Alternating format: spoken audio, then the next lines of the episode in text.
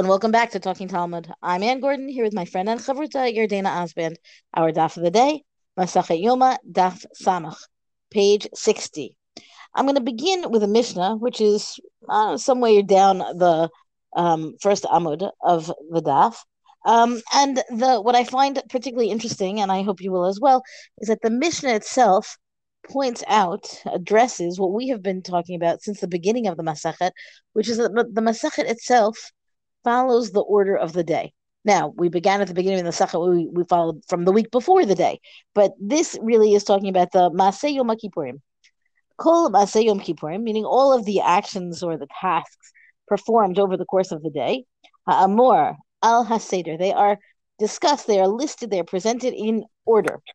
Of course, then the question is, what is the implication of that, right? Is it is it uh, you know an orderly organizational principle because that's convenient, or is there significance? So there we go. The Mishnah tells us straight up: if you did these items, not items, actions, tasks out of order, meaning you, the Kohen Gadol, if the Kohen Gadol did these things out of order, lo asa klum. It's as if he did nothing, meaning it does not count for the Yom Kippur tasks. Dam l'dam ha'par, yachzor dam ha'par. Right? If you sprinkle the blood, if you would sprinkle the blood in the opposite order, meaning if you first did the goat and then the bull, then you have to go back, right? And you sprinkle the blood of the goat after the blood of the bull, so that you, eh, you know, you haven't knocked out your chance to do it in order. I mean, as long as you get there in time, right? But you, meaning having done it out of order, doesn't take you out of the running to go back and do it in order. You can fix it, but you can't. But what you've done out of order does not count. ואם עד שלא גמר את המתנות שבפנים נשפך הדם, יביא דם אחר. So he says, well, what happens if the blood spills before he would have completed the pre- presenting, right, all of the, the sprinklings of the blood, right? So then he has to bring from another bull or alternatively another goat, and then you have to go back and do all the whole every task that we have been discussing now for several dapim to do them all in, again inside the Kodesh Kodeshim. Meaning, if you do them out of order or if you spill along the way, you don't get to do it the way it's supposed to be done. You have to provide the means to do it again. Sometimes that's going to mean a different animal. I mean, another animal. So what happens if the blood spills, you know, before you're finished before the Kohen Gadol is finished in the Heichal, in the sanctuary. So again, he's supposed to go back to the beginning. And and you know, again with the same sprinkling, on the golden altar. This relates here to what you've been talking about in the past few days in the order of the sprinkling. Then if you have if you do it out of order, you should go back to the beginning. Shekulan kapara bifnei atzman. Each task that is part of this day of Yom Kippur is its own task, meaning each one action counts for itself. So the order matters, but it's not, they're not, um, they're dependent on each other only insofar as the act as the order of them happening in order. It's not that the one doesn't count um, as an action, right? Each thing is something that you can address unto itself. Rabbi Lezer, Rabbi Shimon mimakom shepasak misham hu So Rabbi Lezer and Rabbi Shimon agree which is already a good thing, right? From wherever it is that he's been interrupted, right? If something happens, it's going to interrupt the service, and he has to co- go back and do it again. So he doesn't have to go back to the very beginning, right? He starts from at the point that he has that has been left off because where he has left left off because each of these tasks is, is is counts in its own right as long as it is done in the order. I think that's a rather long way. I think the Mishnah itself is a rather long way of saying the order matters um but each task you know your your each task is worth its own weight as you go through them. So as long as you do them in order you're good. If you do them out of order you have to go back and fix the order. But if you've done them um i'm sure what's uh, the the i want to say that there's something what's the word discrete right? Each each task counts um and that if you needed to go back and fix something if the previous thing was done right, you're good. You continue from where you were. So I, I think this end here is interesting. You know, that does it have to do with location, right? Like, can we split up the avoda by place? And you know, I'll get straight because the Gemara really explores that a little bit more. Um, and I, I, you know, in a certain way, this Mishnah I think is a little bit fuzzy. Like, what is the point there that's being made at the end? Um, so I think the Gemara explains this well, but it's also going to show us some machlokas about this. Tanu Rabbanan, Kol Masa Yom Kippurim Hamor Al Haseder. So again, same type of language, right? All the Yom Kippur, uh, you know, uh, things that were done, you know, listed in that particular seder, that sequence. Imikdim Masela Chavero, right? If the Kohen Gadol did one piece of that avoda before another one, right? It's out of order. It's out of order. It's, it's it's like he didn't it's do like anything. He didn't do I'm a Rabbi Yehuda. Rabbi Yehuda says, "Ematai." When does this rule apply? So this is only true with the part of the avoda where the Kohen Gadol is wearing the white garment inside the Kodesh Kodeshim. But the part of the avoda that the Kohen Gadol does uh, with his white garment on the outside of the Kodesh Kodeshim, Whatever he did, it's like he still did this. And so I think this is you know, we don't see this at all at the beginning part of the Mishnah. Um, and so this is a very, very different version about what the importance of the Seder is. What is the importance of the actual, um, uh, you know, of the order? So some of the things, part of the avoda that's done in the white garments outside of the Kodesh Kodeshim is the lottery, right, with the two goats, the vidui, and the pouring of the leftover blood on that out on that outer altar and also the sprinkling of the blood um, of the par and the sear towards the parocha. Um, so those are all the things that are sort of done outer. And so, you know, this is a very interesting piece here that it, it actually has to do with location. Um, and, you know, I, think we could obviously make an understanding of why that would be, right? In other words, why is it that maybe what happens in the Kodesh Kodeshim is different? But basically, what Rabbi Yehuda is saying here is that all of these things that happen in the outer part, they're not essential for any of the avoda that's going to be performed later.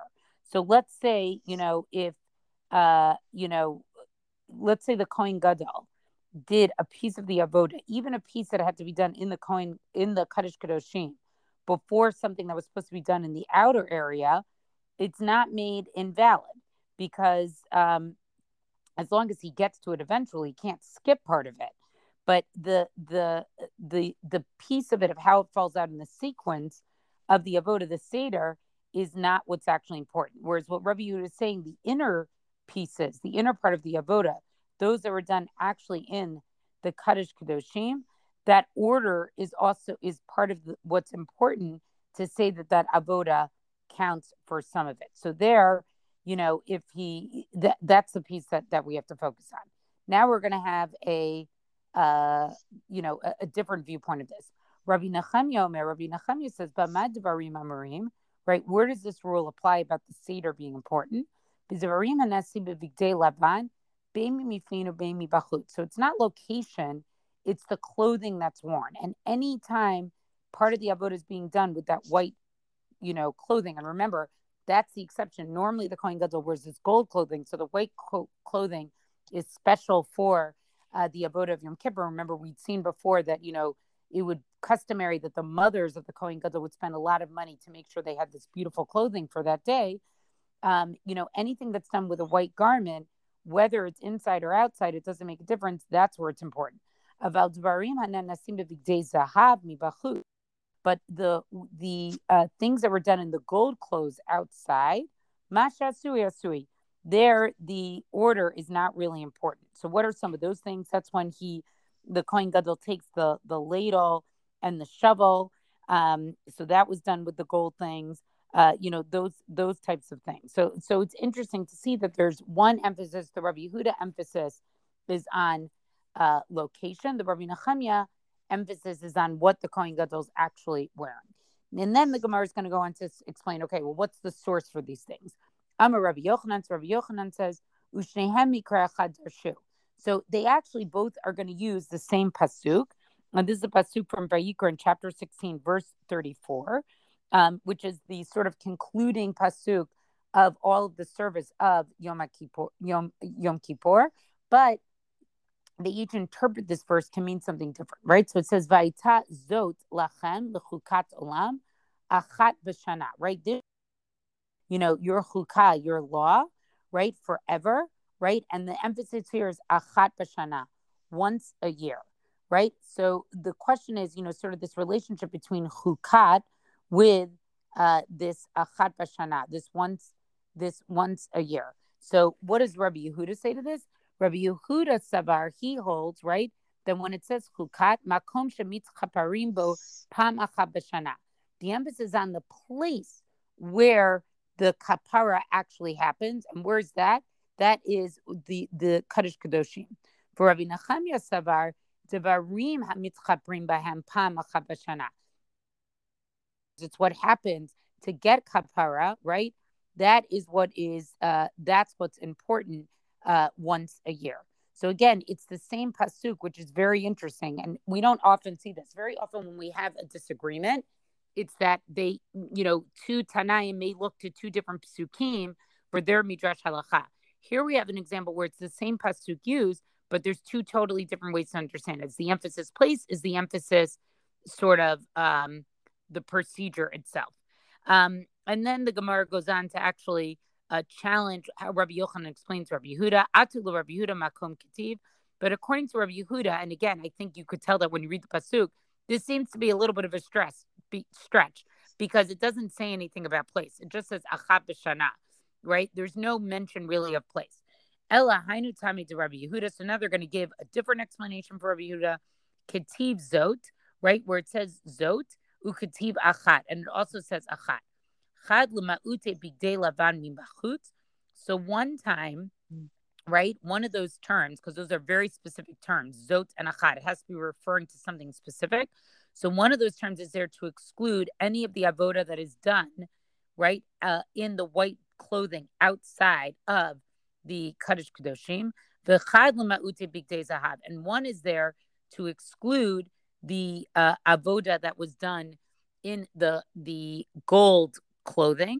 So the only thing that you're basically left with then, according to Rabbi Yehuda, is um, the uh, you're you're only basically left with the clothing, the the white clothing, avoda done inside uh, the Kodesh Kodeshim. All right, that's that these types of words, zot and achat, they're excluding um, uh, pieces of this.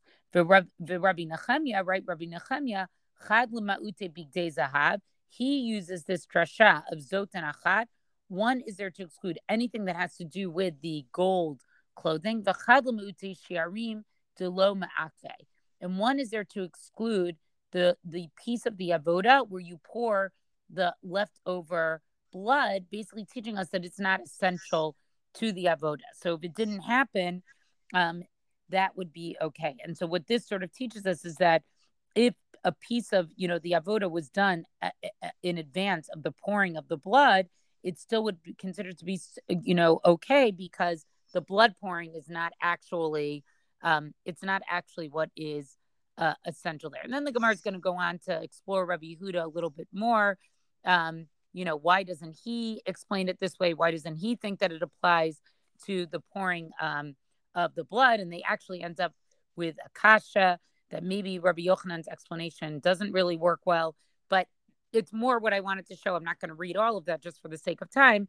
Um, but, uh, you know, really to see, uh, you know, sort of, um, you know, how are we thinking about what's important here? You know, is it, and in the end, I think the first framing we have of being at place or order seems to work much nicer but where the Gemara seems to land is sort of on this technicality of this explaining achat and zot and what it excludes. And even though I think this is the you, you know the interpretation they end up with a little bit more, I, I, don't know. I don't like it as much. I actually prefer the first one, even though the Rabbi Yehuda one is a stretch because it doesn't really refer to place. This achat and zot to me, it doesn't it, it doesn't make. So I'm actually don't have an answer for you. Um, I think it's a good, strong question. I just wanted to note that what happens in the Gemara here, which is not always what we see happening in the Gemara, is different rereadings of the Mishnah, right? Like the Mishnah, which was kind of like it made it very clear that um that this is the way you do it. You do it in order, and if you don't do, as long as you don't do it out of order, you're good. And if you do it out of order, go back and fix it. Right? It seems very straightforward. And then each Gemara interpretation of the Mishnah, where it just basically is talking about it as if it has more, as if the Mishnah has more words than it does, right? Then it kind of each view is a is a whole new read of the Mishnah, which I think we, you know, it's kind of an obvious thing that it does happen, but I think we have not been seeing it happen as often, you know, all that often as we go through. So the complication, Yardena, that the Gemara introduces, I don't have an answer. Like, why must it introduce that? But the fact that they have different reads of the Mishnah, that different Amoraim will have different reads, makes sense to me.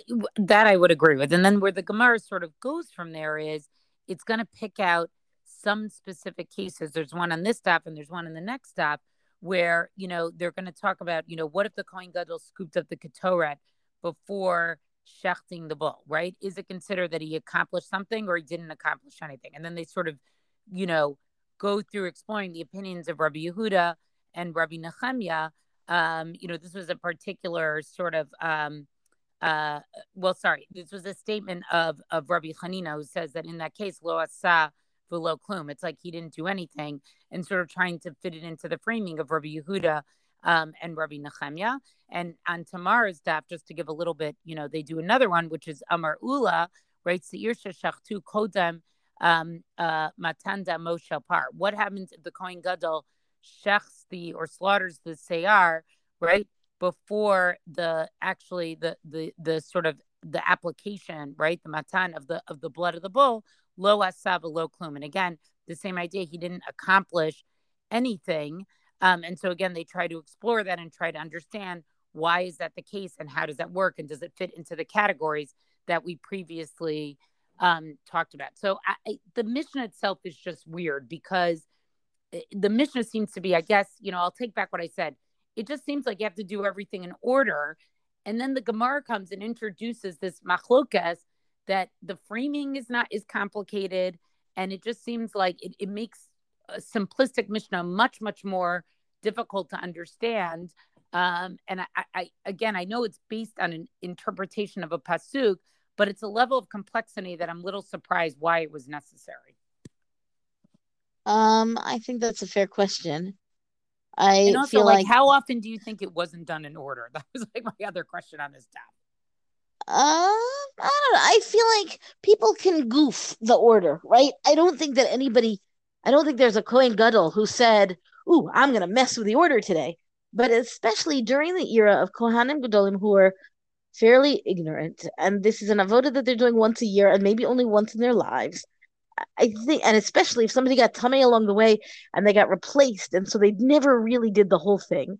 I, I can see it. I can see it um, where there's a, I don't know, a, a laxity, an unintentional gap in the awareness of the order, which means that then they could do it out of order. I, I don't think that's actually a really fair point. But the only thing I think that's missing there is the Gemara has been very happy when to say that there were issues with a Kohen Gadol.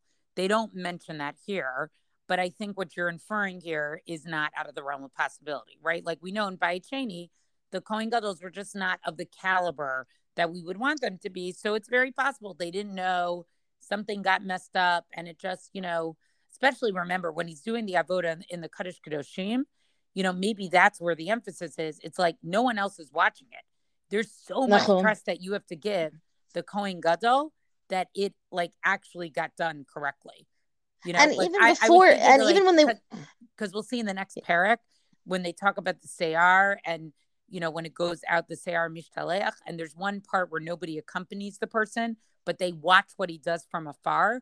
And I was thinking about that. Like, in other words, what kind of movie or book could you create that, like, you had a somebody who, like, didn't do the avoda the right way and, like, nobody knows that?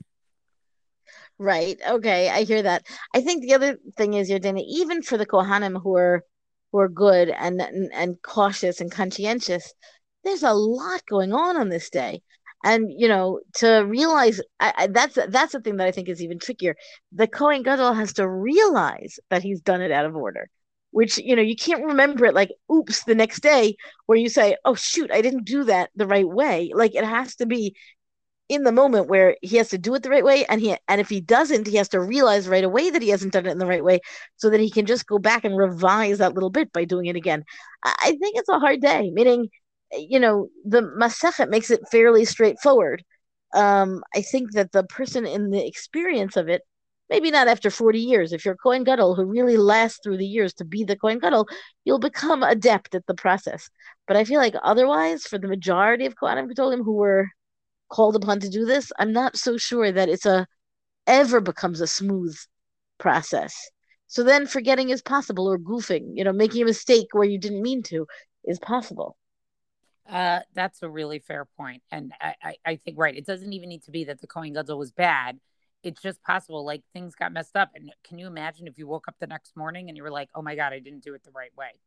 So yeah, I think of it like how many times in in cooking, you know, do you put do you forget to do the thing the one thing before the other thing, even right. though the recipe recommends it, right? So it probably won't mess up your food. I mean, so then what you're doing. So then it's almost interesting that the order does count. Like in a way, you would almost be like, "Oh, you did it, you did it," because like, why would you want anyone to ever feel like somehow they messed up the atonement for the entire Jewish people? So this always brings me back to Nadav and Avihu and Vayikra chapter 10 when they do something asher lotzivautam, right? Where the text says they did whatever it is that they did, they brought a strange fire that they were not commanded. So I feel like everything that that the Kohen Gadol is ever told to do, it has to be exactly as he's told. He doesn't get to have any leeway for personal input. You know, personal creativity, personal. Let me switch the order because it seems nicer to me that way. Like, no, no, no, no. This is doing the way God commanded it, and that has to be the avodah Yom Kippur because otherwise, you know, it's it's playing fast and loose with exactly the kinds of commandments that are designed to be the atonement or the tikkun for what went wrong on that day of the Miluim. Well, that's our DAF discussion for the day. Rank us, review us on all major podcasts. Thank you to Rabbanit Michelle Farber for hosting us on the Hadran website. The website. Let us know what you thought about the DAF on our Talking Talmud Facebook page. And until tomorrow, go and learn.